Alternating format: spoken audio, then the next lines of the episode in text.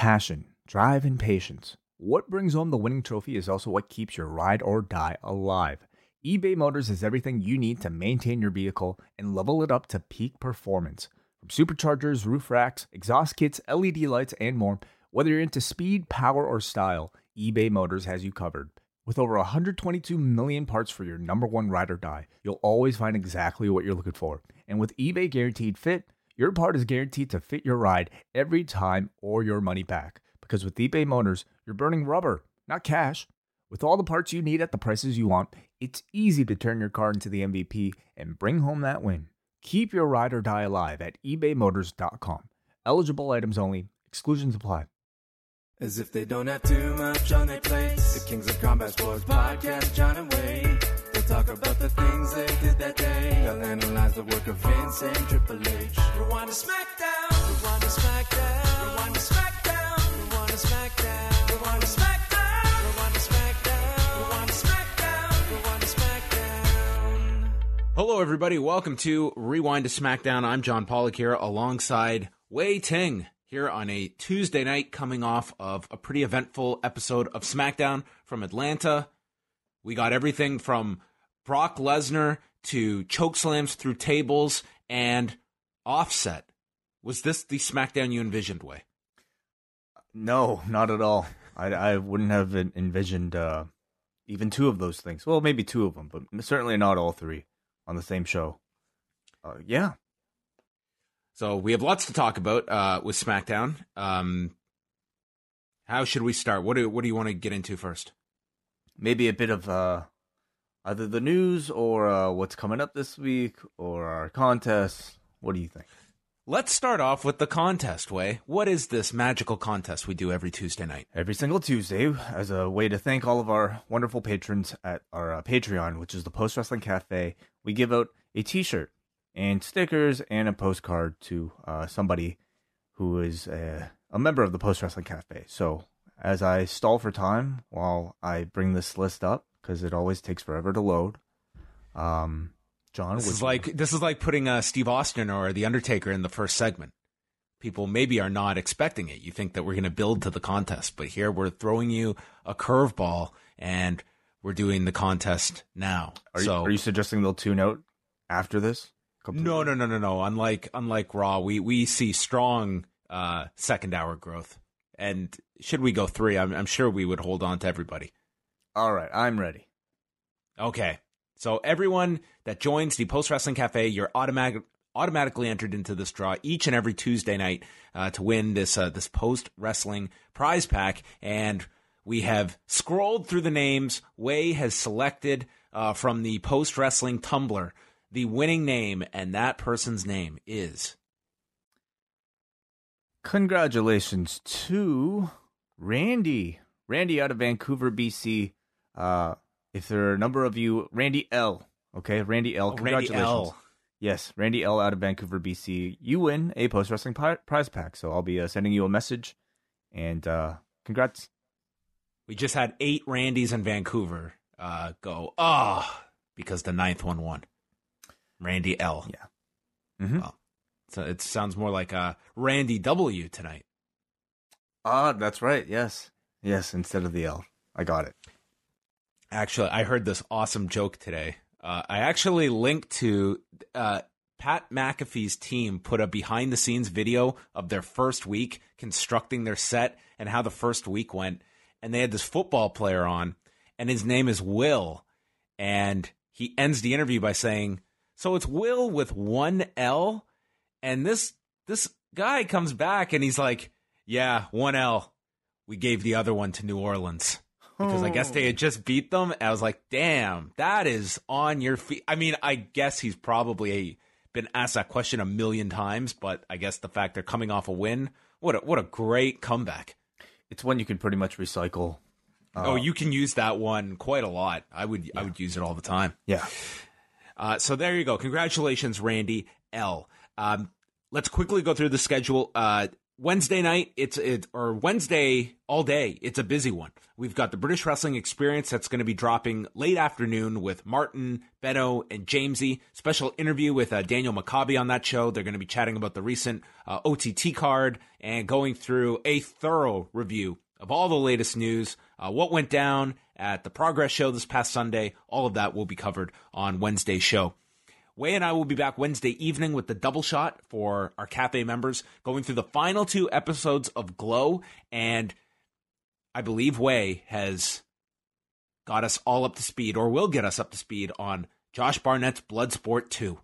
Yeah, that's right. Yeah, I spent most of the day yesterday watching uh, the show. I'm up towards uh, Filthy Tom Lawlor taking on uh, Davey Boy Smith. It'll be a fun one to talk about. How long was the show? I think all in all, uh, excluding intermission, I mean, you pretty much three hours if you just want to watch like all the action. There was like, like a prelims as well with two Oh. matches. Oh, okay. Uh, so we'll get a report from Wai on that on the double shot as well, so you can check all of that out. But late Wednesday night, uh, the big one, Braden Harrington and Davey Portman, they will have a show following NXT's debut on the USA Network. Uh, they'll be running through both hours, uh, hour one on USA, hour two on the WWE Network, and they will have some news of their own that they're going to be sharing on Wednesday's show, and I'm sure we will be discussing said news when they come to the post office on Thursday, live in studio for the Cafe Hangout, which will be happening 3 p.m. Eastern Time for our double double ice cap and espresso patrons. Hope to take many of your calls as well. Coming off of NXT, we'll get everyone's reaction and all the news that is uh, going down. Then Friday, it is the return of our MCU reviews. This month, we are reviewing Guardians of the Galaxy 2. I cannot wait for this. Me neither. It'll be a fun one to talk about. Um, This is uh, Kurt yeah, Russell. maybe maybe we are going to rank the best soundtracks of the MCU. I'd love to uh, play that game. I mean, I don't know how many are in contention, really, but like Maybe best best songs uh, utilized uh, with, Okay. within some of these. I think we could go through some of these for sure. okay. Uh, so, so that's on Friday. Should be a very fun review. Uh, that will be up on the cafe. Saturday night, Davey's going to be going through the Evolve cards. There's a card Friday and Saturday. He's going to have a, a show up Saturday night. Tentatively, we'll be joined by Jesse from the Six, going through all of those. And then the week uh, concludes with Wai and I Sunday night with a New Japan Destruction in Kobe post show, uh, recapping that show from Japan with Jay White versus Tetsuya Naito in the main event. Uh, we'll go through the entire card for patrons as well. So, uh, great week to join the Post Wrestling Cafe if you so choose, postwrestlingcafe.com. And now we can head into all of the news. There was quite a bit of it uh, coming out on Tuesday. So, we start off with our favorite discussion every week. How many people watched Raw on Monday night? This week, the answer 2,272,000 viewers was your average over the three hours. So they were up almost 7% from last week. They didn't have as, uh, as watched a football game as last week, uh, with the doubleheader last week. So, uh, it helped them. They started off with, uh, just over 2.4 million viewers in the first hour, fell 4% in the second hour, and then fell an additional 10% in the third hour. So Seth Rollins and Robert Roode in the main event led to uh, just over 2 million viewers sticking around for that third hour as well. And then, of course, we had all the run ins and such. Um, the NFL game did 11.8 million viewers. So, um, year to year, it was almost identical with what football did last year, although Raw was down this year 14.5%. Uh, last year's uh, week was actually the Emmy Awards were on that same night as well, I learned today. So, anyway, that's kind of our whole picture here. I'm assuming, Wade, this is kind of where I'm thinking Raw is going to be most weeks, is around this average. And this is going to be your typical football audience. And unless you have something really big on Raw, um, such as the draft that they have coming up, I would say 2.2 is maybe your target that you can assume Raw is going to garner most weeks. Do you, do you see any reason um, it could be higher or even go lower than this? I mean, you know, unless there's a much more stiffer competition from NFL, I, I, I agree. I think this will probably be, you know, where where we'll be sitting at. Um, you know, it kind of remains to be seen too. Once they actually go through with the brand split and the draft, whether or not that'll help or hinder, I think a rating like this. Um, I'm sure they have a lot of things planned to try to mitigate the losses. Yeah, it's it, it, October's going to be interesting because that's always a tough month because you have the uh, the baseball playoffs as well, especially when you get to the World Series. Um, which I don't know if they actually face a game on Monday, but nonetheless, there will be playoff games. Uh, but this year you have the draft, which that's one week. And I would say that the draft, I would say, probably gives you one week of mm-hmm. curiosity from people to see what the show looks like the next week. So I would be uh, you'd hope that they at least get one additional Monday uh, of a little bump from that as well. For sure. Uh, but anyway, October is a tough one. We will see how things go there. Um, we talked about the Big Cass situation on Monday's show. He did put out a statement that he actually sent through Enzo, and I'm just going to read his statement that he put out here over the WrestlePro incident from Saturday. To my fans and all concerned, I've been very honest with my past struggles, and it has been an ongoing battle. On Saturday night, I obviously let my demons get the better of me, and I ruined an important night for a really great guy in an unfortunate series of events. I have worked incredibly hard to get where I am, and even harder to overcome my ongoing battle with depression, but I will work my absolute hardest to right the wrongs of Saturday night and apologize to Kevin Matthews, Pat Buck, Joey Janela, the entire WrestlePro locker room, and all parties involved from the bottom of my heart. I'm getting help from family and friends as we speak, and will be getting professional help in the near future, and ask all to please respect my privacy in the meantime. When and if I emerge as a public figure, it will be in good faith, and I hope to inspire those who struggle with the same mental health issues that I do to seek the help they need. If Tyson Fury can do it, so can I. Remember, I ain't dead yet, and neither are you. And he signs this uh, William Patrick Morrissey III. So, um, you know, yeah, from just this statement Wai, I mean, it comes across as a very uh, sincere, genuine apology from him as well. I mean, he's not making any excuses. He is not disputing anything that happened. He just seems to be uh, owning the mistakes that happened on the weekend. And I think that's how it was largely received today when people read this. Yeah, I mean, I I read it and I felt like it. You know, it, it seems like he might be on the right path uh, to to recovery, and really, you know, it's a it's a personal struggle that he can only really answer himself. But the fact that he posted this on Enzo's Twitter, I think bodes well for the fact that he's probably, hopefully, not on social media all that much because I don't know how much that would really help in in a situation like this. So hopefully, he could take the time out uh, out of the out of the you know the public eye uh, for as long as he needs, and hopefully, he's met with uh, positivity when he comes back. It's it's a great point you raised on Monday um, about you know the the impact that you know being on social media is probably it's probably a good idea to not to not even be attached to this uh, and just exactly not even posting this under his own uh, account, just staying away from that stuff. I mean, him coming out of this past weekend, going online and just reading uh, what I'm sure are some brutal comments. What what possible good is that going to do? Mm-hmm. Mm-hmm. Um, so anyway, uh, we also had um, the announcement on Tuesday. Um, Impact is uh, promoting their Bound for Glory event. So we've now got four matches announced for this show. The latest being uh, Naomichi Marufuji from Noah coming over to take on Michael Elgin, and that joins the previously announced matches with Brian Cage and Sami Callihan for the Impact title, Ken Shamrock versus Moose, and then Dr. Wagner Jr. and two opponents uh, that have not been named yet taking on the Rascalz. And this is quite the diverse lineup. I didn't know if I would see a card that would feature uh, hmm. Naomichi Marufuji and Ken Shamrock together uh, in 2019, but here we are. Um, I mean, it seems to suggest that they're they're you know trying to reach out to all corners of I think the the wrestling world to to try to you know raise the level of star power. And I'm I'm kind of curious to see what Ken Shamrock looks like right now in 20, 2019. Oh, I've seen what this guy looks like. It's it's pretty nuts what he looks like in 2019. Have, have we have you seen him in a wrestling ring?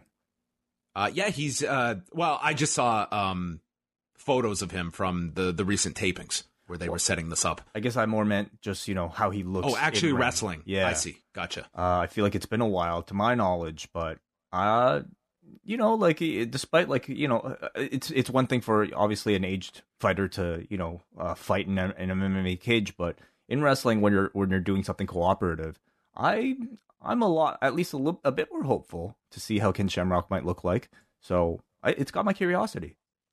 Did you get to see Road to AEW tonight?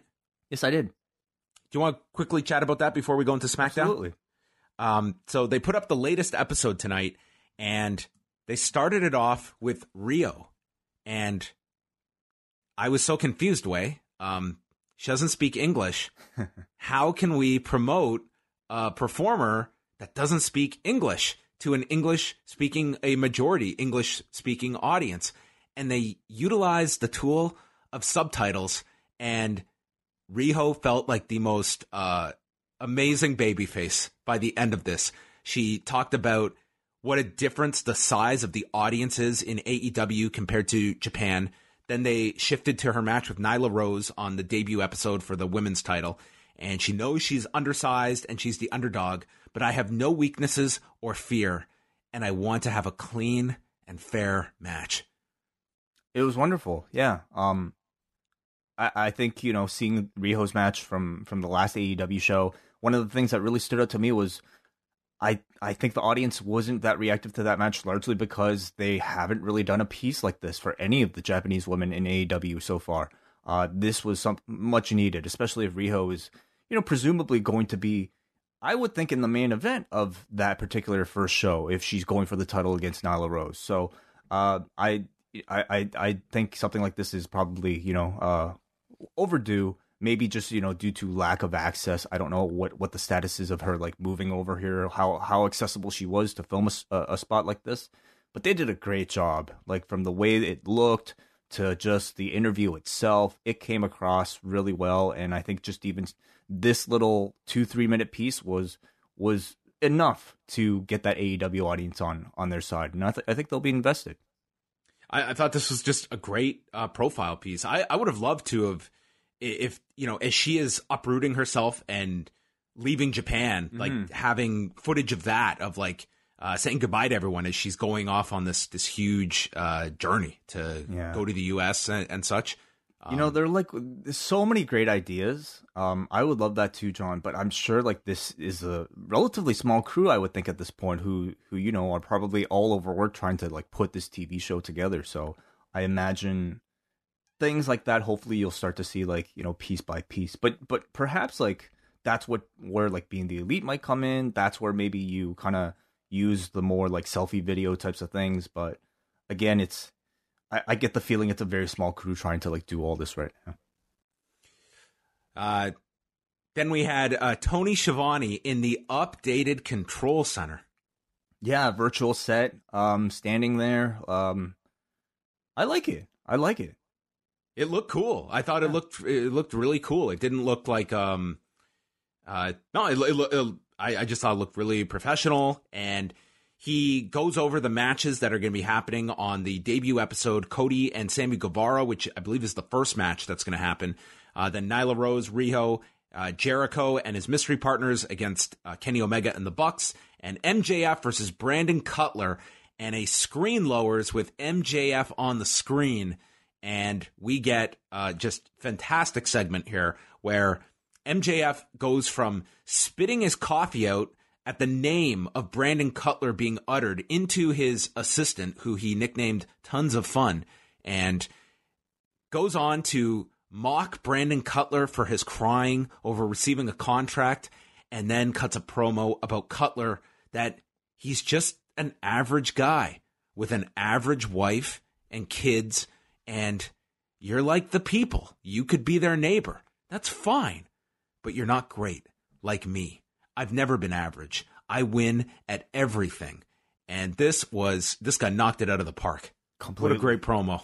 Completely. Between this and being the elite, this was certainly like uh, a great week to showcase MJF's uh, incredible ability. And I think it, it, already he's he's become one of the top stars. But once that TV show becomes a weekly thing, uh, I think he will his his stock will quickly rise. But in a segment like this, not only did he manage to promote himself and the match, but managed to promote Brandon Cutler, reminding the audience why we should cheer for him. You know, he is the everyman, and that's uh, absolutely right. He did a great job, like a better job of making Brandon Cutler seem like a great babyface than Brandon Cutler did himself on being the elite this week. So, a uh, great job from them. I like, like, clearly what they're going for is the old control center segments, like you saw with Sean Mooney. You know, you have the host there, throw to uh, uh you know a a, a, a promo, um, extended promo from like a wrestler just talking to the camera, uh, and this I thought was very effective. I felt, Are you saying when when when, he, when we have a cage match, we'll have all the guys behind a fence? Sure. I always I always love those. Maybe maybe like you know in front of like the same lockers every single week. I don't know. Oh, with the, with the phone. I I'll, I will say it was a little weird to see like MJF in front of like a green screened version of his house, like with like a green like a virtual fireplace and all that. That might have been a little bit much. Um, but the idea is simply just you know to, to get a wrestler to cut a promo, and I thought that was very effective. I could have done without like some of the Tony Schiavone trying to act like, oh no, what what's that? Really? Seriously? Right now? I got to talk to him? That I felt was a little unnecessary, but um, the rest I thought was was very good. See, I'm really curious to see because once MJF is on TNT, I see this guy being someone that gets a lot of spotlight and attention from outside media companies or just uh, people wanting to speak with this guy. And I'm very, I, I think there's certainly a way to send this guy out there because I'm always kind of negative on when you go to like real outlets and stuff and you're in character. But I think this guy going, like, imagine this guy going to like a major sports talk radio station anywhere, New York, Boston, and that guy just sits in with the sports hosts and just runs down callers and shit. Like, there, there are a lot of media opportunities where this guy can stay in character and still uh, get across because I, I've marveled at how this guy has been able to pretty much uh, walk that not even walk the, that line. Like he is this character no matter what. And it's um it's Oh, yeah. definitely worked worked for him. It hasn't to me shut out opportunities for him. He's made them work. I think the difference is because he's so good at the character that I think anything that he could come up with while in character might actually be more interesting than him talking out of character, which I I personally don't really care to see. So um you know like I it, think it depends the outlet like i think if you're if you're putting him in a situation where it's like the hosts are in on it but you know him him sitting in and doing a podcast with us like i, I don't think anyone would be interested in that but i feel that in the right I disagree. scenarios I disagree. I think there's a fun way. It's very much like you know if you had an interview with like somebody who's like like a broken Matt Hardy. Like I I think it would be like when broken Matt Hardy was actually like you know really really popular. But I I think there it's an exercise to see how he will improvise, and he's he's one of the best at it right now. And then to close out the show, they went over the brackets for the tag title tournament. So we're going to get the Young Bucks against Private Party, which will be on the October 9th when the tournament starts. And then on their side, it'll be the Lucha Brothers against Luchasaurus and Jungle Boy. Uh, so confirming Fenix and Pentagon are in the tournament. And then on the other side, it'll be SCU versus the Best Friends, while the Dark Order receive a bye on that side, and they'll face the winner of SCU and Best Friends. And the tournament will wrap up on the October 30th episode. So we've got uh, four episodes that this will uh, take place over. Mm-hmm. It looks good. You know, I'll say like I think in the months that they've had, they've really done a great job of establishing this tag team division where I think all those teams have left some sort of impression. I think they're all pretty much like they're all pr- really popular except for the Dark Order, and you're not even you know you can skip that match because they have a bye into the next round. So, uh, but Jurassic Express, uh, I think will get a great reaction. SCU, of course, you know the best friends. I feel like they have to do a little bit more work with, but um, I think they'll they'll get there, and of course Penta and Fenix and the and the Bucks. Yeah, and I guess the major team that are left out are Santana and Ortiz right now. That uh, Right. maybe can, you know, will spin off maybe with the Bucks. Um, Yeah, well, We'll they what- they they could potentially be the uh, mystery opponents. Could be. Yeah, you could do that. So anyway, uh, another really good episode I thought of uh, Road Two uh, this week, and I think that if we're comparing uh, to tonight's final hard push for NXT's debut, um, I, I've got to say I think they've done a much better job promoting the first AEW show than NXT did the first week on USA. Is this the right basis of comparison though, or would would a better comparison be tomorrow is NX- NXT?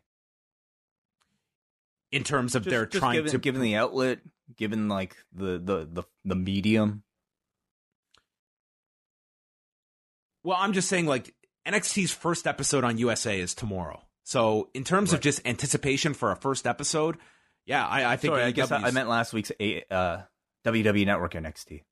Okay, well, if we're using that, I, I still feel like they've done a better job on AEW of promoting this this first show. Like if um like I, I would say if, if AEW were launching tomorrow night, I, I would feel very strongly that they would have the lion's share of the attention t- uh, tomorrow night.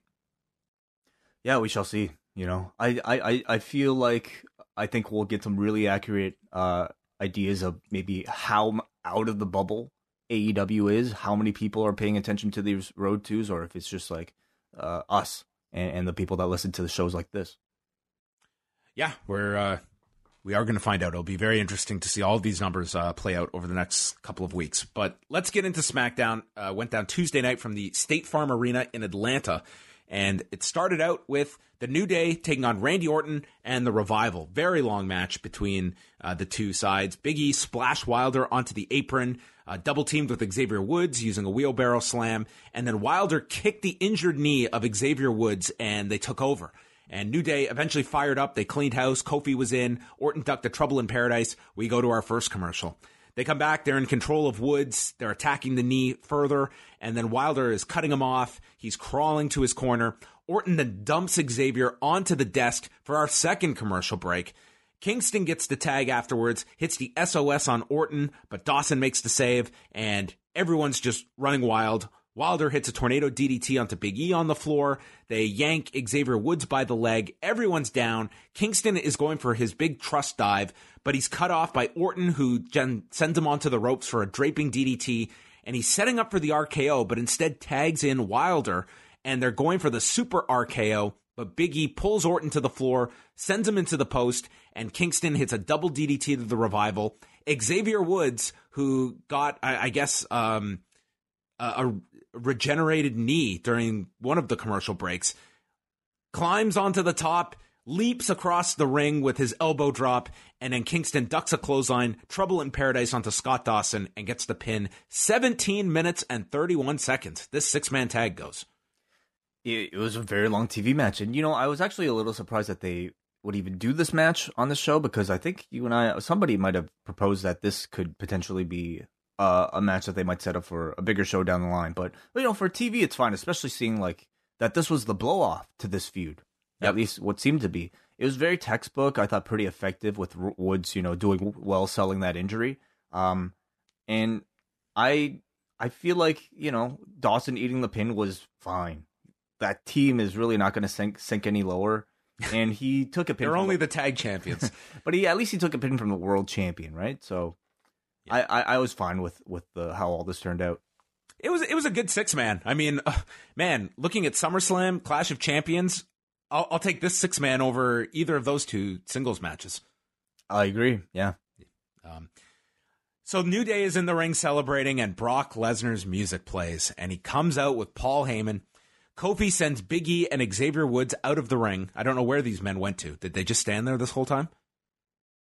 I don't know. They just they just like disappeared. They had one of those like they just you're not supposed to think of them. Uh, Sorry, are you talking about uh, Revival and Orton?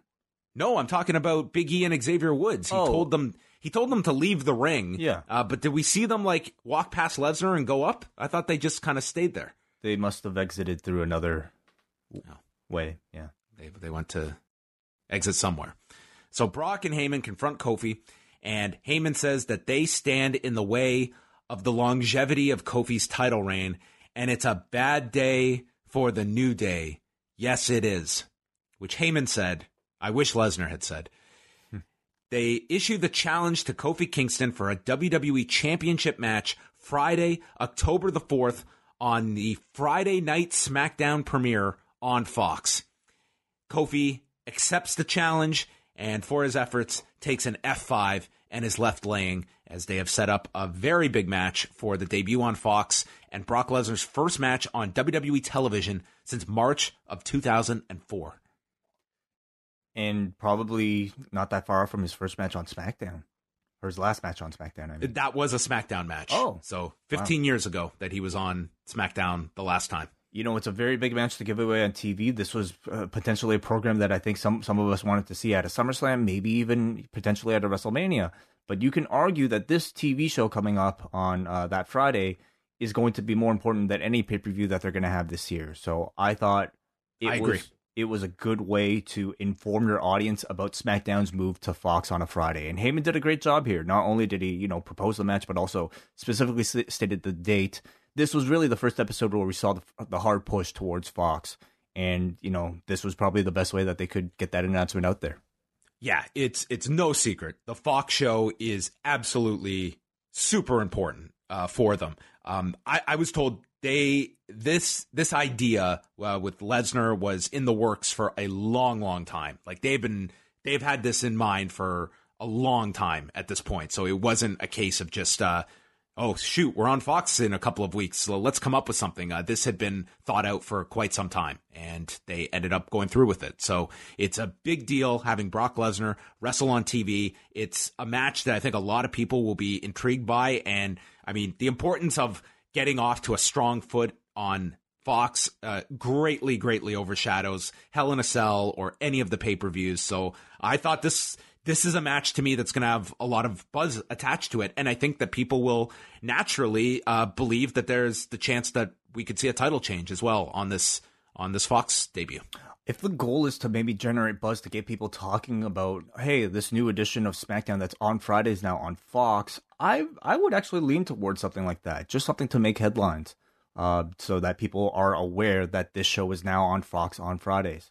And I think having Brock Lesnar really like at this point, uh, as far as you know, your main your active roster goes, if Cena's not available, if Ronda's not available, like Brock is probably your most mainstream star.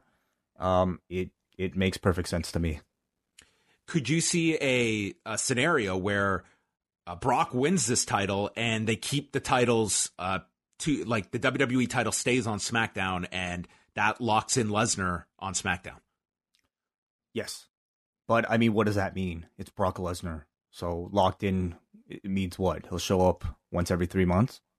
Um, I mean, who knows what this means? I mean, this does this open the door that we could see the occasional Lesnar match a few times a year on Fox as something to uh, build up to a big episode on on Fox as opposed to on USA. I feel like from what we've seen of like you know the way that WWE treats like anytime they go to a new station, um, there's a great deal of I think emphasis put on the first couple episodes, and then inevitably it'll kind of drift kind of back to normal and and we'll continue get to get like the status quo of so I don't necessarily see them like doing a something like this again unless they're they're they're facing a really stiff competition and it's a really important week for them to get that number up but I I personally don't see it but who knows like what the game is going to be like. Maybe they'll be in a panic mode 6 months from now and you know they'll be facing another football game and I don't know if football goes that long but it doesn't, right? Football ends January. February. February. February is okay, whatever. Bowl. Anyway, so I, I don't see it right now, but maybe, who knows if there if circumstances are dire, perhaps. The timing is important too because this is happening on October the fourth, and that next Saudi Arabia card is October thirty first, and. Mm. Lesnar's been on all of those cards. So right. you could also do something and come back with a rematch, um, whether it be Lesnar wins and Kofi gets a rematch in Saudi Arabia. But I would imagine Brock wrestling on that Saudi Arabia card uh, a couple weeks after this. For sure. So, um, yeah, I, I, thought this was done really well, and I'm glad they did it now and not waiting another week. Uh, this gives you two and a half weeks to really promote this. So, I thought this was very effectively done. Kayla Braxton interviews Bayley and Sasha Banks backstage. Banks says she's the star of the division. She's already been in a Hell in a Cell match. Becky has not. And Bayley says that Sasha will answer all the questions in the ring when she takes on her rival Charlotte Flair tonight. And uh, wait, today Charlotte and her father Ric Flair did this Q and A for Cricket Wireless on Facebook, and I got to see about half of it. And you apparently watched the whole thing. I did, yeah. John sent me a link uh, to this because you were. There was an incredibly awkward moment in the middle of this where Ric is just being Ric, and he's telling all these stories about Charlotte, and Charlotte is furious and just does not want Ric to be telling more stories the about sto-. The story in question was something about like uh, Charlotte, you know, following Ric around when like they were simply like when Charlotte was just a kid following her dad around, and they were in Japan, and Charlotte asked. I, I found the I found the story. Oh, they, please. Okay, so it's addressed in the Second Nature book that Ric and Charlotte and Brian Shields put out a few years ago, and it's a very underrated book. If you um, like, it's it's very honest by a, the standards of a WWE released book. I, I definitely recommend it. But anyway, it's the story in question. I think this is from 2005, and um, Ashley Charlotte went over with Ric for a tour in Japan with with WWE, and Charlotte went out one night to Roppongi with the Undertaker, Rey Mysterio, Victoria, and Torrie Wilson, and the way the book is done, half of it's written, it's Ric's part for half the book, and it's Charlotte's part for another half. So this is in Charlotte's words that she went with them and that, that, that was it. Like they went out and then they took a cab home, and she didn't indicate like anything, anything that you would think. Um, so I don't know. I don't know if there's some story beyond How old beyond that. been? This was 2005, so she we're looking. been 19 or potentially 18. how old is she right now? She's uh, 33. 33. So this was 14 years ago or so. So this Right. would have been around 19, roughly. Okay. Well, for some reason, she was quite embarrassed and wanted an end to, to Flair. And but you know, like I she actually, seemed more embarrassed than she was like he was going to tell some story that would get her in trouble. Like, it Right. She just felt like it just felt your like your classic like dad. Well, I, that's what I found so fascinating was was like you know getting a glimpse of like this is Charlotte Flair and this is Ric Flair and like anybody, whenever their parents might show up to work or whenever your parents might have showed up to school uh, to pick you up, you know, telling stories and trying to like socialize with your friends, it is the most embarrassing in the world. And it was fun for me to see like this kind of like squirm Ugh. type of. Stuff. You love this stuff, dude. I couldn't What? even. It was so It uncomfortable. cringy. I thought it was adorable. Oh, I thought it was just. It was just, I, dude. I don't. Awkwardness is just like I can't. I just. It's. I had to stop. I was just like. I like. just thought it was too awkward to watch. That like like anybody, Charlotte, you know, it, it gets embarrassed whenever her dad like talks about her. Except her dad is Ric Flair, and she even talked about how you know when she started off on the main roster, she had to work with her dad all the time, and it sounded like you know we kind of look back at that as like sort of a oh that's kind of cute, you know, it's like Charlotte and and her dad like managing her, how adorable. But like from the way she described it, I'm sure she looks back at it fondly too. But I'm sure there was also quite a bit of like, oh my god, my dad's like on this tour bus with all of us, and she, he's talking about me, and I'm trying to be cool with like the boys. So that I found pretty interesting. I actually I found it a little awkward off the top, you know, because like Charlie like asked some question about like, oh, what does it mean to be like, you know, the, in the WWE or something like that, and knowing what Ric is, you know, recently appeared on TMZ for talking about the whole, you know, the man lawsuit. Like he kind of danced around the the subject, and he just kind of got into it himself, where he's he's like, you know, the WWE are my family. Uh, we've been through a lot of ups and downs. Hopefully, more ups than downs. Um, and then just kind of like Yeah. progress. But I was actually we, we should clarify that there isn't a lawsuit, but it is. Um, you know, he's talked about like filing for the trademark over it, but it's. Hmm. I, I assume like none of that was brought up in all of this. Uh, No. I, I didn't see the final ten minutes. I didn't think. Well, knowing Ric Flair, I can totally see him just just going and just uh, being very uh, transparent about everything that's going on. But I assume that was avoided. Well, thing is, I was actually surprised that he not only appeared on on this, although like this could be a separate deal with them in in, in cricket, Cricket Wireless. but I mean he appeared on SmackDown itself. Yeah, he he was showing tonight. Um, didn't come out with Charlotte, but they did a backstage cutaway with him with Charlotte. So, um, yeah, So maybe uh, things aren't aren't that bad. I got up until the point where they talked about how they just text back and forth emojis. I, I'm I'm I was really surprised at like how much like Ric Flair seems to know about emojis. He said he used like the smiley face and the the the the the the bicep recently. Uh, so anyway, Charlotte is going to be taking on Sasha later on.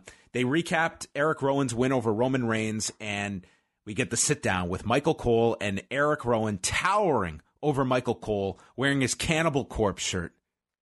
You know that band? I do know Cannibal Corpse. Cool. Do you?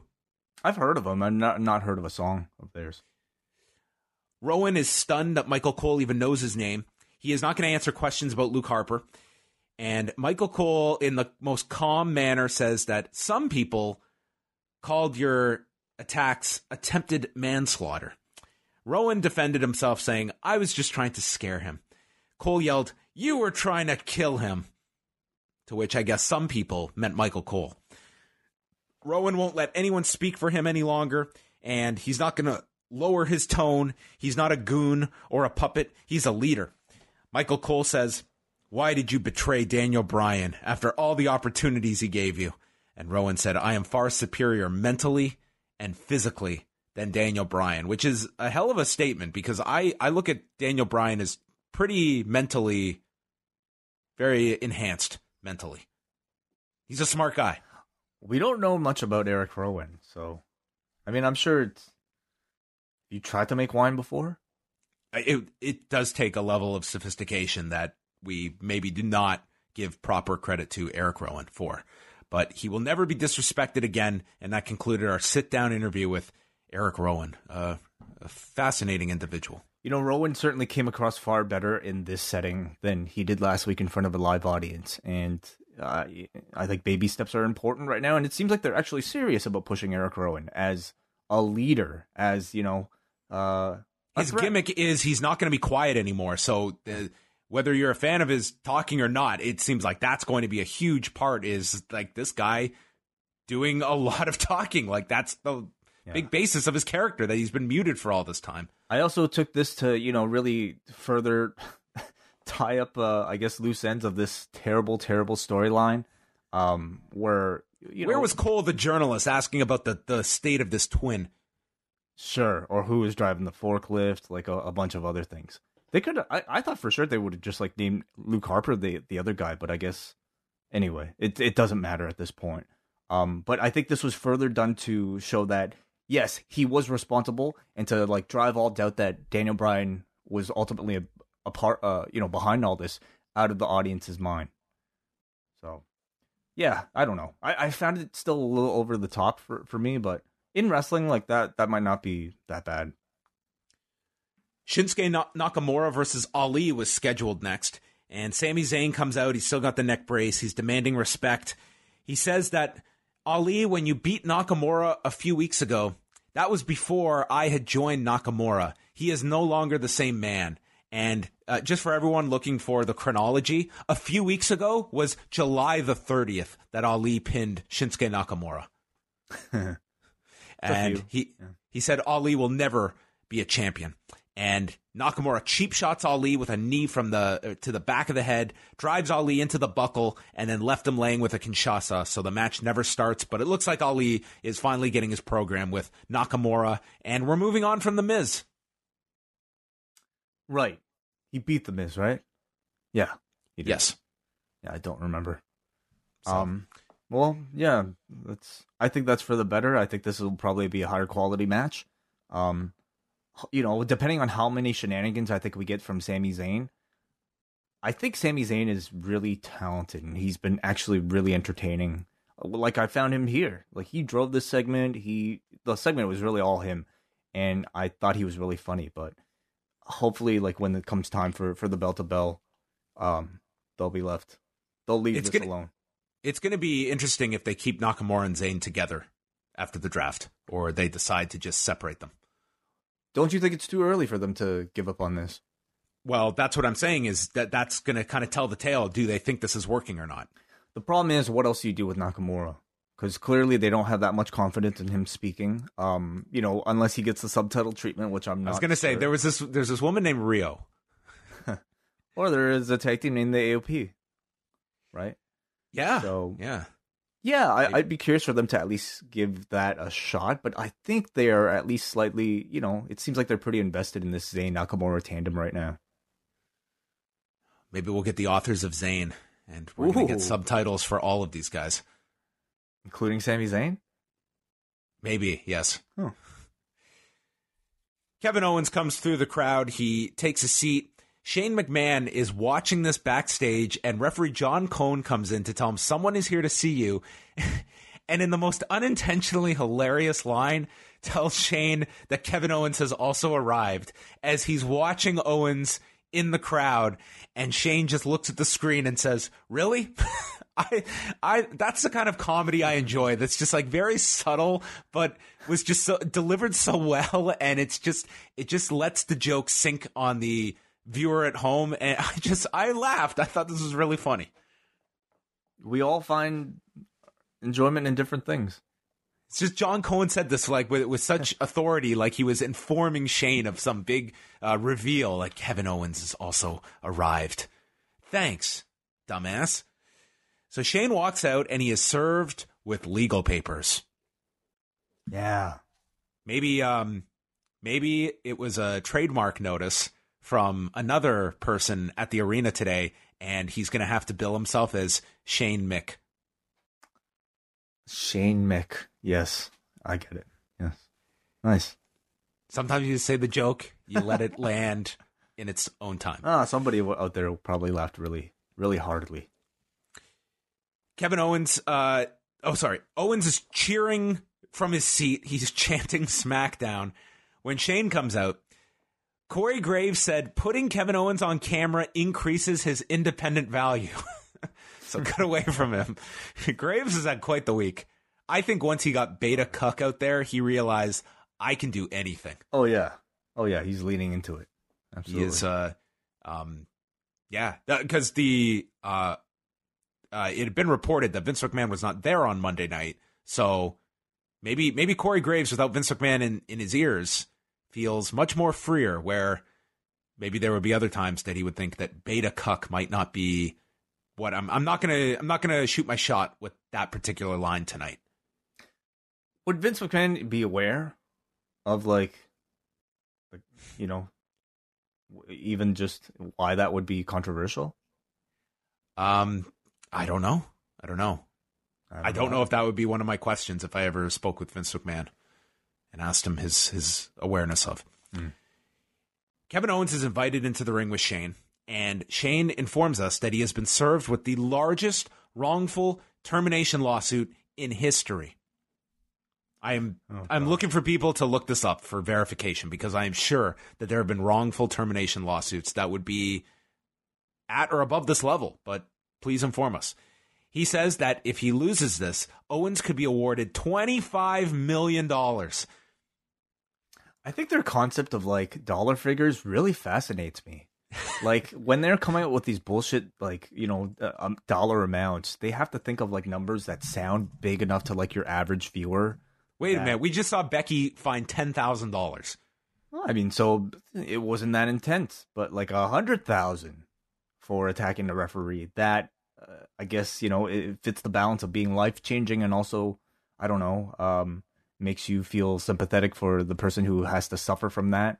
Um, Twenty five, like to, I don't know. I just I'm very curious to know how they come up with these. Amounts. Okay, you can't make this up. Okay, so I looked up the lar- the largest wrongful termination verdicts, okay? And the site I came across is the lar- the largest wrongful termination verdicts in California. So there was a case in 2017, Babiak versus Cardiovascular Systems. Plaintiff, an excellent salesperson, complained that other salespeople were breaking FDA law by promoting CSI's leg catheter for use in heart arteries which it didn't have FDA approval for. CSI, stick with me, Wai, retaliated by demoting, increasing his quota, taking away good territory, and then firing him. The award was for compensatory and punitive damages. Do you know what he was awarded, Wai? 25 million. Twenty-five million one hundred thousand dollars. So evidently, maybe some research went into making up this amount. But they they should have increased. They should have gone above it. They Owen should have been suing them for twenty five point two million. I guess we don't know the rest of the numbers. Maybe they added a. This dollar. is only California. So anyway, there's one at least in California that debunks this as the largest one ever. Um, California woman awarded 167 million dollars in employer retaliation case. So maybe Owens wasn't even scratching the surface here. Um, hmm. anyway. Hmm.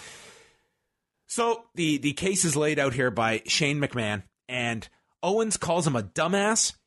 Shane says, You have a weak case. Owens disagrees. He says Shane has ruined SmackDown by making it his personal p- playground and said, I might have put my hands on Elias, but then last week I was a referee and I was attacked by you, and you put your hands on an official. The crowd starts chanting, You tapped out, referencing the loss to Chad Gable last week, and said Kevin Owens tried to work with Shane, but now you're trying to affect my life's work and affect my family. And now I just want to hurt you. But I know where I'm going to hurt you, where it hurts most in your wallet and with your pride. Because there's another clause in this lawsuit, and I guarantee that uh, the the woman in California or this uh, this other employer in California didn't have to deal with. That if Shane wins his case, he can enter this ring and in front of the WWE universe, he can tell Shane McMahon, "Your universe." It's the it's the alternate reality that Shane is fired and Owens leaves through the crowd and why do I have a feeling Wai that this is going to be a lawsuit settled in the ring? Um, because that's how cases like this usually pan out. All wrongful ter- terminations result in a match at Hell in a Cell, don't they? Um, or Fox, I don't know. Whatever. W- where would you put this? Because I think I I could definitely see this happening on Fox as opposed to Hell in a Cell. Yeah, I mean, uh, with with it being two weeks away, with Shane McMahon's job on the line, I Sure. could definitely see them doing this on on TV as opposed to on um, the pay per view. Like I really feel this Hell in a Cell pay per view. It's it's almost unfortunate the timing of it that it's here, but I mean it is what it is. It's just it's it's a show that should not be prioritized above Fox. Yeah, I think there there are sound arguments for both. But if your your priority is Fox, then throw all the best shit on Fox. Why not? Um, you know, I'd love to be able to speak to like any listener out there who might be a lawyer who who would be able to to try to help us analyze whether or not this in any way shape or form is valid at all in in in just because it comes really across to me like like a six year old's understanding of the legal system and uh um i'm really curious to hear a professional's opinion on on just the how this was laid out Yeah, In maybe wrest- maybe this is Vince McMahon's interpretation of the Purdue Pharma uh, case that's going on right now. sure for um, people that were hooked on OxyContin. Um, anyway, so it's it, we're we're building up to a very big uh, payoff here with Yeah. Kevin Owens and Shane McMahon, and kind of.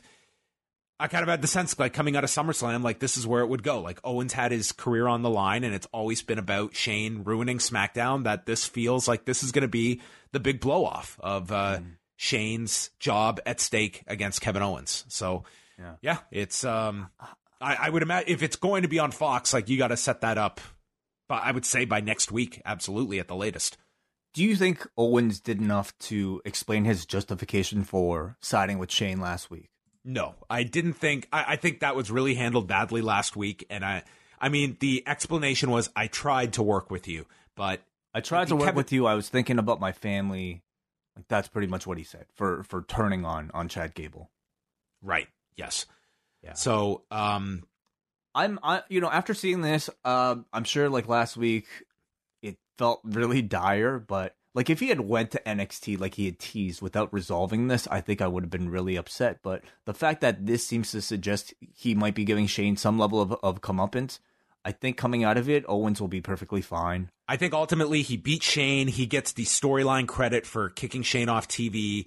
Um, I, I think it's like it's a clean slate at that point, and you bring Kevin Owens back because what Kevin Owens has is he's a great promo, and he is over to this crowd, and it's it's not like he's fighting the current or anything like that. I think the audience wants to be behind this guy, but man, this guy has had to maneuver some terrible babyface booking since SummerSlam. That um, at least tonight was a solid step forward in in that sense. And I certainly feel like after you know the past couple weeks, we can really shelve the comparisons to Stone Cold Steve Austin with this current incarnation of Kevin Owens because I don't think not only would would Austin never do what you know what Owens did last week. If I don't see Austin, to file a wrongful termination lawsuit with a hidden clause, I don't see Austin doing that ever either. So.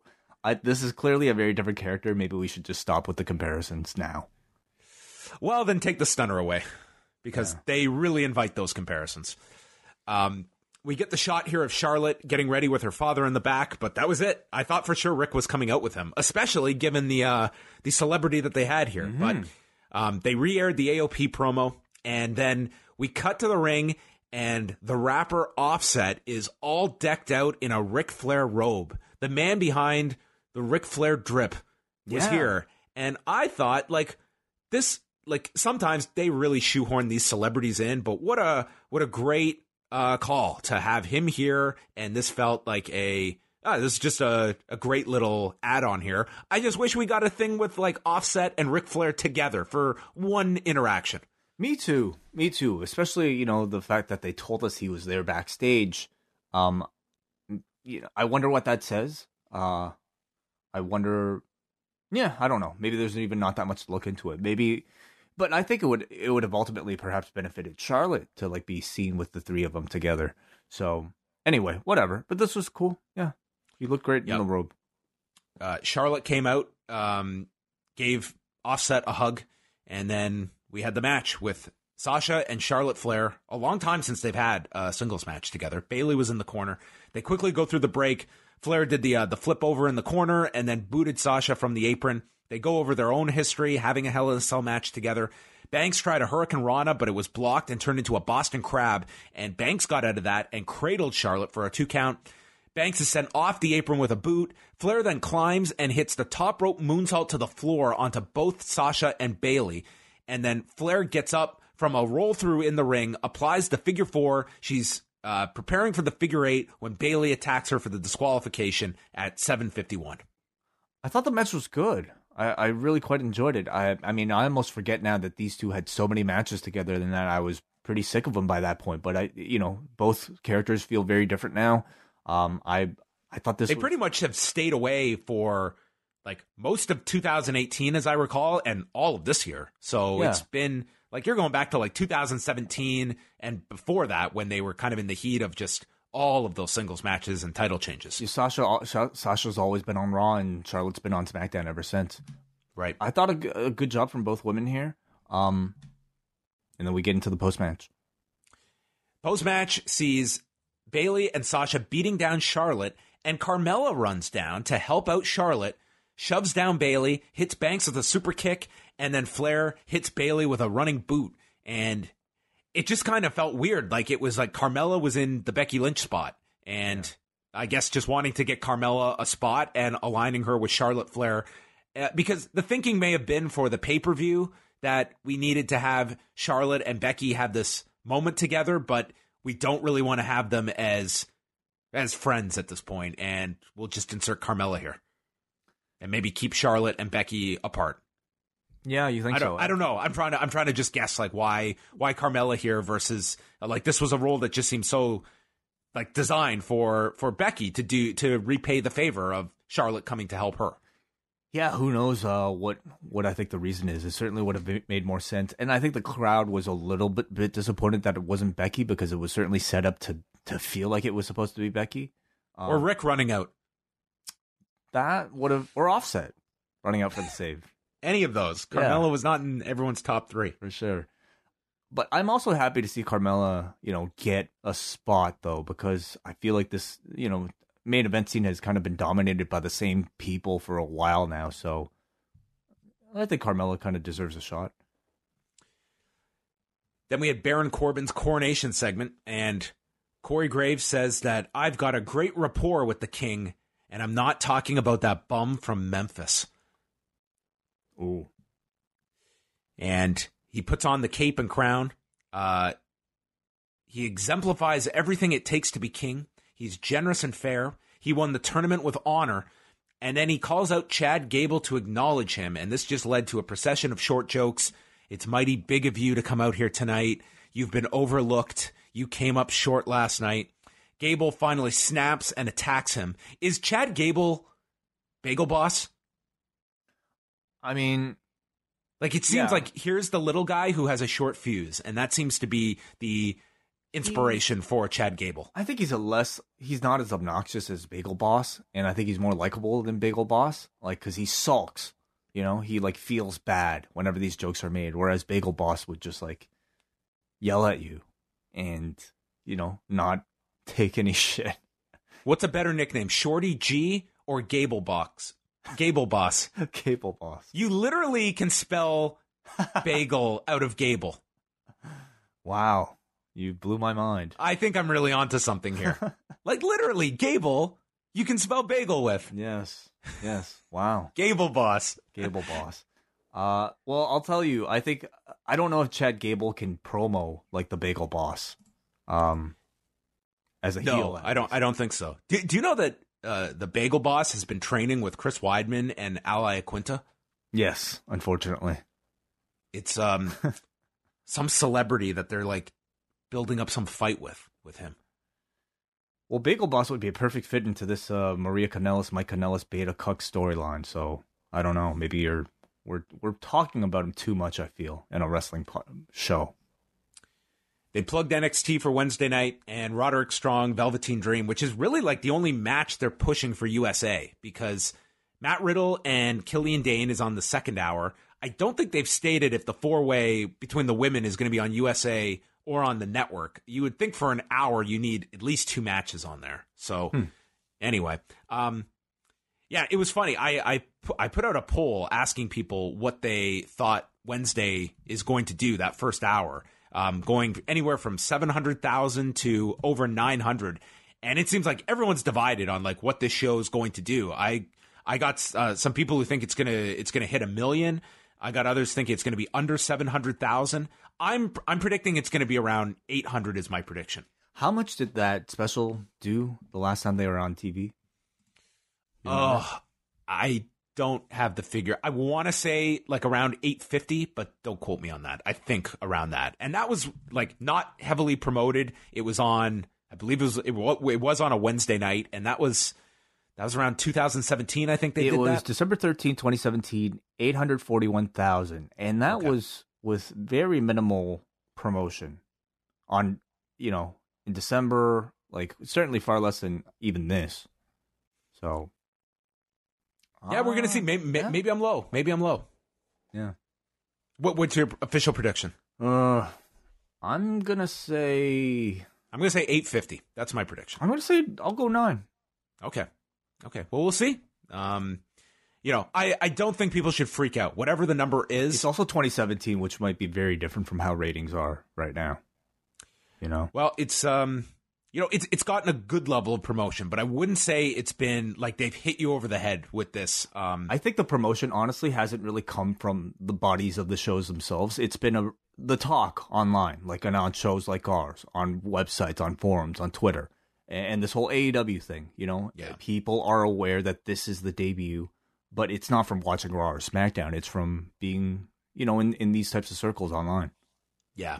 I mean, that AEW countdown show doing 300,000 viewers for a nothing Friday night slot. I mean, that to me is um, telling that there's um, that that makes me pretty optimistic about the hunger for an AEW audience. Um, mm-hmm. And maybe tomorrow night we're going to see something uh, a really strong um, a strong yeah. audience for it. But I will say, for like we keep talking about, maybe the big push is more for October second, but. Mm-hmm man, think of that week debuting on Fox. Like you can't be promoting all this different stuff. And I think that it's like that show on October 2nd, it's going to be tough to be heavily promoting Fox and NXT that same week. And they're going to have a lot of things to juggle that week. Uh, forget the pay per view that Sunday. It's a good. And I, I, I guess it would be more so the the job of NXT itself to kind of promote its own big show coming up on on the second.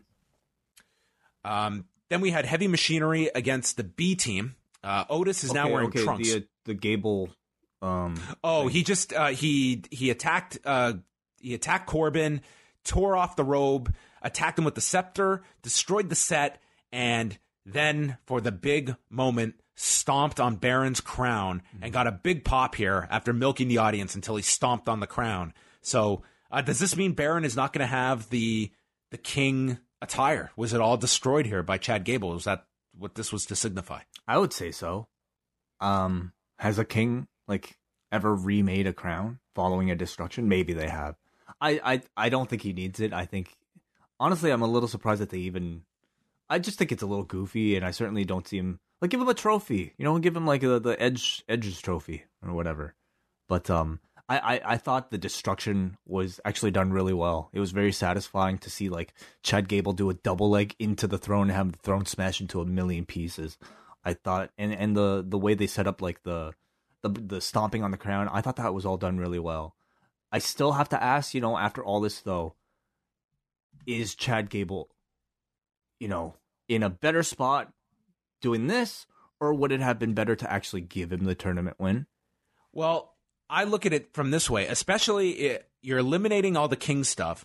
I really don't see Corbin being like to me this tournament it's valued by you're creating someone that can now pivot to a main event program and I don't see Corbin doing that mm-hmm. and at the end of this month long tournament what does Baron Corbin get out of this as opposed uh, not like throwing out the fact that I think he greatly benefited in other ways from this tournament but tangibly within the body of the show yeah if you're not doing the king gimmick what has he just won and could this have been more valuable to somebody else well, this really, if if if it doesn't last, and you know, considering that it's Baron Corbin who's done stuff like this, won things like this in the past, this could ultimately mean little more than the Andre Battle Royal or like the you know, um, which Baron has also won. Yes, or the Greatest Royal Rumble. Um, at least you can look towards like Shane McMahon winning the the crown jewel thing with some type of like positivity since he's run with that gimmick so for so long. Um, but I don't know because Baron Corbin's been through all this and he hasn't really been elevated after those things. Again, like how much more would this have benefited somebody like a Ricochet or even Samoa Joe? Yeah, uh, King Ricochet was like a, a natural to, to go good to. in a crown, you know.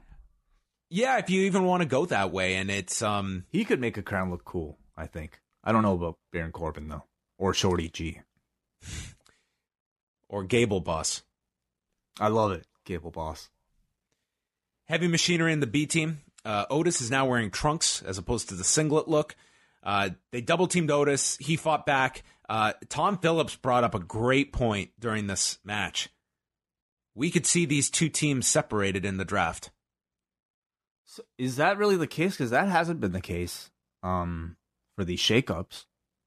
Well, that's what Tom Phillips said. I I wonder if that stuff has even been decided upon right now. Do teams stay together or can teams be separated? There are um, no teams there like currently that I I would want to see separated. Even the B team because I think those two guys on their own like there's nothing for them. They would just be forgotten mm, about. I'm um, trying to think right now like of your tag teams at the moment. Yeah, you don't want to be breaking up the Usos. You don't like you just put Roode and Ziggler together. The authors should be together. Heavy Machinery should be together. Viking Raiders should be together.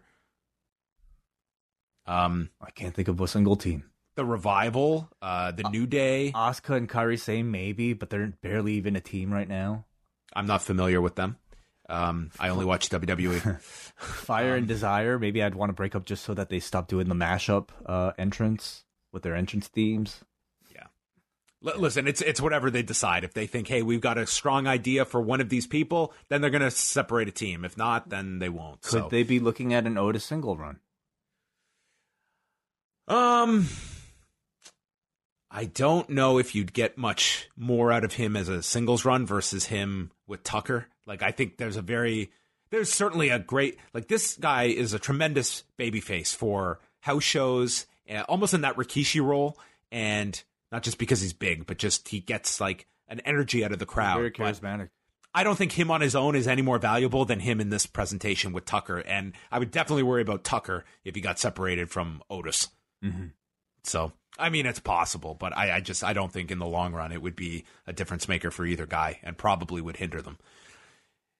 Final segment saw Daniel Bryan come out, and he's his walk down the ring was the babyface turn. Um, I, I guess the choke slam kind of uh, signaled, but yeah. this was confirmation. He's now a babyface because we've given now Eric Rowan uh, credit for the attacks, the attempted murder. Mm-hmm.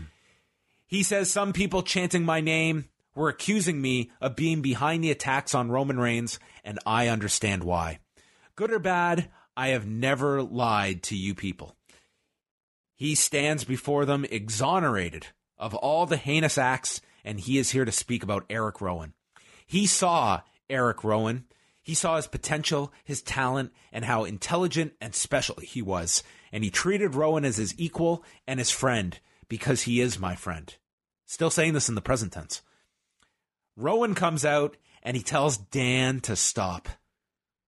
He says he always stood behind him, never spoke. Well, he won't be disrespected any longer. Bryan says there is nothing you could do worse to me then lie and challenges him to do something when Luke Harper jumps Dan from behind and they double team him. This leads to Roman Reigns coming out to a total babyface reaction. He ducks Harper, Superman punch to Rowan, then he drops Harper, drive by is delivered to Rowan, but then turns into a boot from Harper.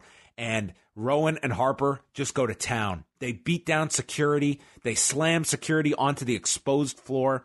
Roman Reigns gets power bombed into the post, and then they clear the desk and give the big double choke slam to Bryan, putting him through the table and Reigns and Bryan are left laying. Very strong angle to end the show. Also, poor Tom Phillips. Poor guy got like thrown into like some something and just like ended up laying there for like the rest of the show. Uh, really good destruction at the end here. Very intense uh, from the Bludgeon Brothers, which they haven't called them yet. No, it's just Eric Rowan and Luke Harper. Yeah. Um, I, I, I thought this was a really a really good angle, oh. and um, I d- what I was worried about was that this was going to be presented with Daniel Bryan as kind of the is he really turning or is it is this all a ruse? And I think this really did feel like they are turning Bryan, but uh, we'll, we'll see. I mean, I I don't want Roman Reigns to be in a position where he kind of looks the fool at the end of all of this, but. Oh, we could see they could they could either just use this as the they time all to look like fools coming out of this. Well, I think for this draft, like you do need some main event baby faces badly. And Daniel Bryan's a phenomenal heel, but he's also like a guy that they can trust as a main event baby face as well. I would love for, for Daniel Bryan to kind of, you know, if he's, I am a little disappointed that he's going to turn heel, but I wouldn't be as disappointed if he, tur- sorry, if he turned babyface. I wouldn't be as disappointed if he turned a babyface while maintaining this new kind of crazed heel edge. I mean, maybe he can finally now promote recycling and yeah, we, we don't want Daniel Bryan who's grateful. We want yeah. Daniel Bryan who the maniac. pick up your fucking trash. Yes. Yes. And you can argue like he was already turning this audience anyway. Like people want to cheer for him. Um so I hope he continues this, you know, new shtick, but perhaps in a more fan friendly manner. But um you know, in order for me to like enjoy any of this, I really have to forget like and give myself amnesia over the past three four weeks. Um anytime i try to think back to the past and how any of this adds up i just continue to give myself a headache. So if we just judge this segment for what it was uh the bludgeon brothers versus daniel bryan i i think i this was good. This was overall i thought a good smackdown Oh, I thought it was a really good SmackDown. I thought that they set up so many things for the next uh, couple of weeks for Fox, for the pay per view. Um, we only had three matches, but I mean that six man was really lengthy as well. So, uh, and this to me was a show where it was more about um, angles and storylines versus just in ring or anything like that. I I really enjoyed the SmackDown quite a lot. I thought this was one of the the better WWE shows in a number of weeks. I, I I came out of it like you're you've got all this stuff that's kind of in place now for um, Lesnar and Kofi with the tag the tag scenario at the end, which um, again, like you do have to put stuff on this pay per view. I could see, um, you know, depending on what what they do with Owens and Shane, like um, perhaps the tag is what you save for Hell in a Cell. But I mean, who knows? Mm-hmm. Yeah, and I thought the matches, like the two that we got, I thought were actually quite good. So it was an easy watch. Yeah, N- nothing, I mean, nothing embarrassing or made me, made me question life.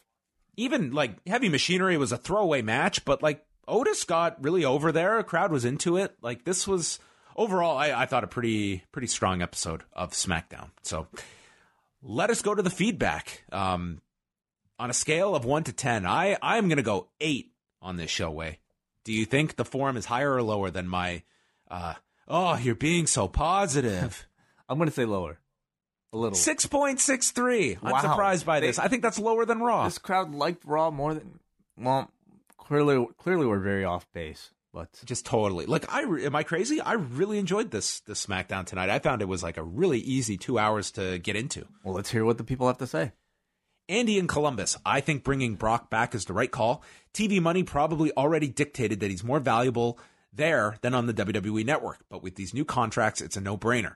Kofi Kingston's title win was a great WrestleMania moment, but the reign has been pretty lousy. I can't see them doing the Young Bucks Lucha Brothers again so soon, so which team gets upset in the first round? Or perhaps both? I see the Lucha Brothers moving on. Okay. And could you see Private Party beating the Young Bucks in a big upset?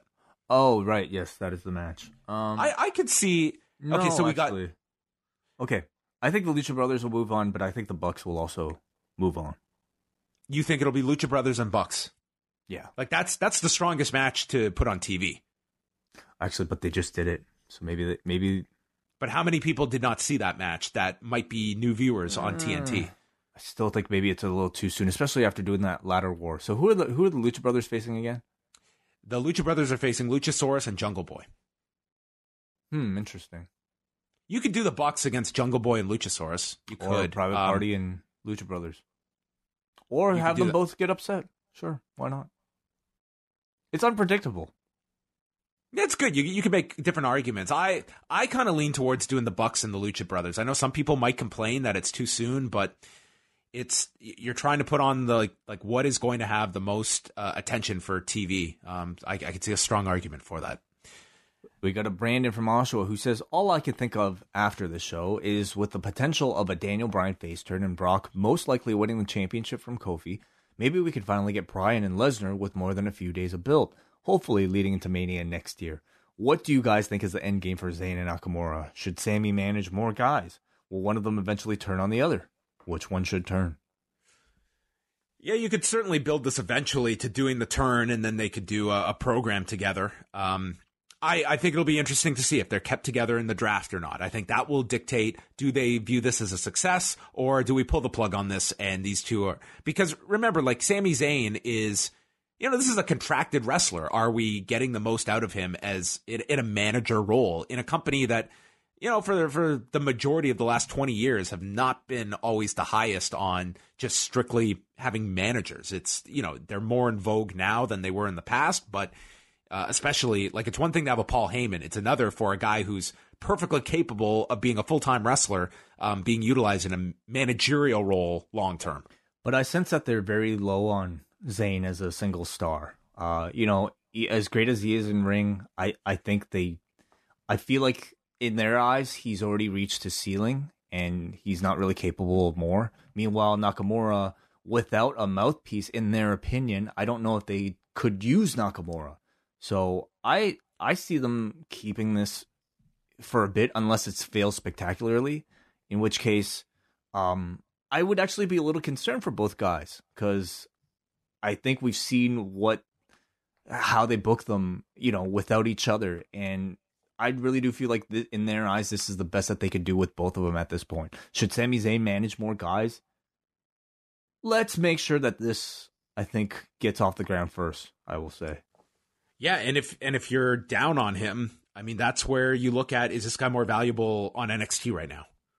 Uh, the answer to, for both of those guys is yes. I think so, Like, but like that to me becomes you know if we have nothing for you on the main roster, like that they need stars on NXT. Um, I, don't know if that's I, I wouldn't want to make that like um some failed experiment on the main roster just get sent to NXT all the time, but it's if it's that versus a managerial role where you've it's kind of just your last resort, which it's very unfortunate that that's at the point with Sami Zayn because I think in a different environment, uh, we would just be absolutely flabbergasted at how they screwed up this guy. Who, I mean, this guy should be a significant player and not someone we're talking about as what do you do with this guy? yeah, And that goes for both of them.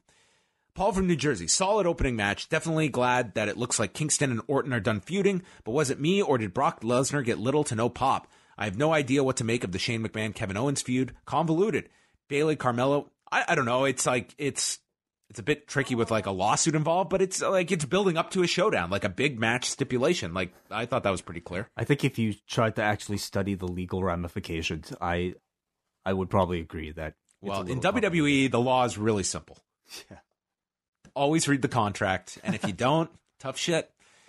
Bayley Carmella works for me, and I enjoyed Chad Gable crashing the Corbo Nation.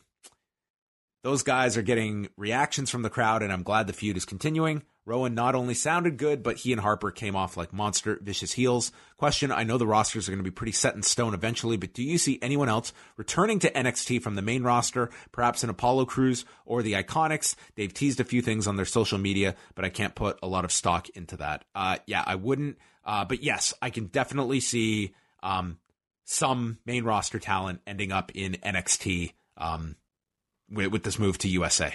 Certainly, somebody like Apollo Crews, hundred percent. I mean, the guy has been spending years now on the main roster, achieving zero. Whereas I think in NXT, you can really paint him with a fresh coat of paint, and hopefully, finally get him ready up for you know either Raw or SmackDown in the future. That's really what NXT should be. It's a place to rehab guys that you think have a lot more potential, uh, but haven't achieved it yet for whatever reason. I don't really see the same with the Iconics.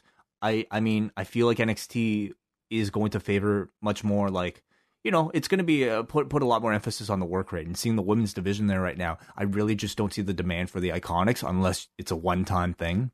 Um, but Crews definitely, um, you know, I, I can see like like one or two notable people being put there. And in how like like who? Like I mean, what level is what I mean. I, I would say like right below like main event level. I, I could see them t- just Finn taking Balor? somebody to, to make a big deal of to to put on NXT. Sure. Yeah, I could see that too. Uh, We- my turn. Yeah, you're up. We go to Sam from Oswego, New York. Hey guys, tonight's SmackDown was an interesting one. On Sunday when I called in, I stated that Kofi needs a fresh feud, and oh my god, was I spot on. I said Lesnar would be perfect for Kofi, and even though I see this as a squash, it will be a fun one to watch. Kofi's title reign has been stale, and if they still want to have Roman win a title, this is their chance. The Roman promo with Cole was good. Sorry, the Rowan promo was good, uh, and I liked how the story of Rowan and such took over the show. To be honest, I don't like the whole story at the moment for Kevin Owens. However, it could turn into something nice. Chad Gable once again showed that he is over with the crowd and that he has finally had enough of the short jokes. In the end, the show ended really well, and the destruction of the ringside, along with the opponents involved, had me remembering the Nexus debut. It was a good ending. I liked it a lot. Um, Richmond writes, This show had a whole hour with no wrestling. I considered tuning into the WNBA game. That's how trash this show was. Wow, Brock with another absentee title run. Congrats on the lemon, Fox. Brock versus Roman at Mania. I'm calling it now. No Murphy, no Aleister Black, or good wrestling after the opener. I feel sorry for the cruiserweights following this show. Hmm. I guess I've just come to like not necessarily expect wrestling on the TV shows anymore. Like to me, dude, it's dude you got an eight, 17 and a half minute six man on this show um, you got eight minutes from charlotte and sasha. Like you didn't get volume of matches but you got match time. Like there was quite a bit on this show. I, I think that's a uh, that's a kind of empty complaint on I this mean, show. I might be part of the minority, but I, I I tend to be more entertained by like interesting story development rather than a match happening for no reason. if there's a time. reason for it like if if you got some great stories I, I like i don't care how little the wrestling is. If the other stuff is really great i'm fine with that. Um that's I, I don't know i thought you had a pretty solid mix here and i thought that the the storyline stuff was way more essential on this show for a lot of big programs that they were setting setting up tonight Adam from the street wants to know if Bryan versus Roman is ever going to happen. uh i don't know um I think seems it'll like eventually happen, you know, but maybe they're they're trying to peak it for a later time. They could. I mean, again, they could always do the like the. it- It's it- it's almost at at the point right now where it's like one of those WCW turns. If Bryan were to align with Harper and Rowan, it's kind of like you just have to be an, an idiot to Yeah. say, "Oh, of course." Like this guy's put himself through all these tables. Like it makes no sense to do that. So I really hope they don't do that because I hate those turns. I think that's done. And I think what they could do now is potentially have them, you know, be friends and then like turn on each other over another issue, maybe at a later time. Last one here is from Coleman. An all right SmackDown. I'm really intrigued by the Reigns, Bryan, Bludgeon Brothers angle. Kofi and Brock should be similar to Brock's matches with AJ and Bryan, which I'm absolutely okay with. I think Owens and Shane should have the first ever WWE binding workplace mediation match at the first SmackDown on Fox. This type of grounded, realistic storytelling is definitely what Fox is looking for. All right, that is uh, that is our leading candidate for the debut on Fox, the first ever WWE binding workplace mediation match. A great line from Coleman. Uh, I'll watch. Sure. I have to. uh, thank you, everybody, for your feedback. Yeah, uh, great feedback from everybody. So thank you all very much. Uh, Wai and I are going to sign off, but we will be back Wednesday, we've got the British Wrestling Experience coming at you. The double shot for members of the Post Wrestling Cafe. That will be up in the evening. And then Braden and Davey with Up Next following the debut on the USA Network. So keep it locked on postwrestling.com. Uh, we will speak with you all on Wednesday. And as Wai always says, Sayonara.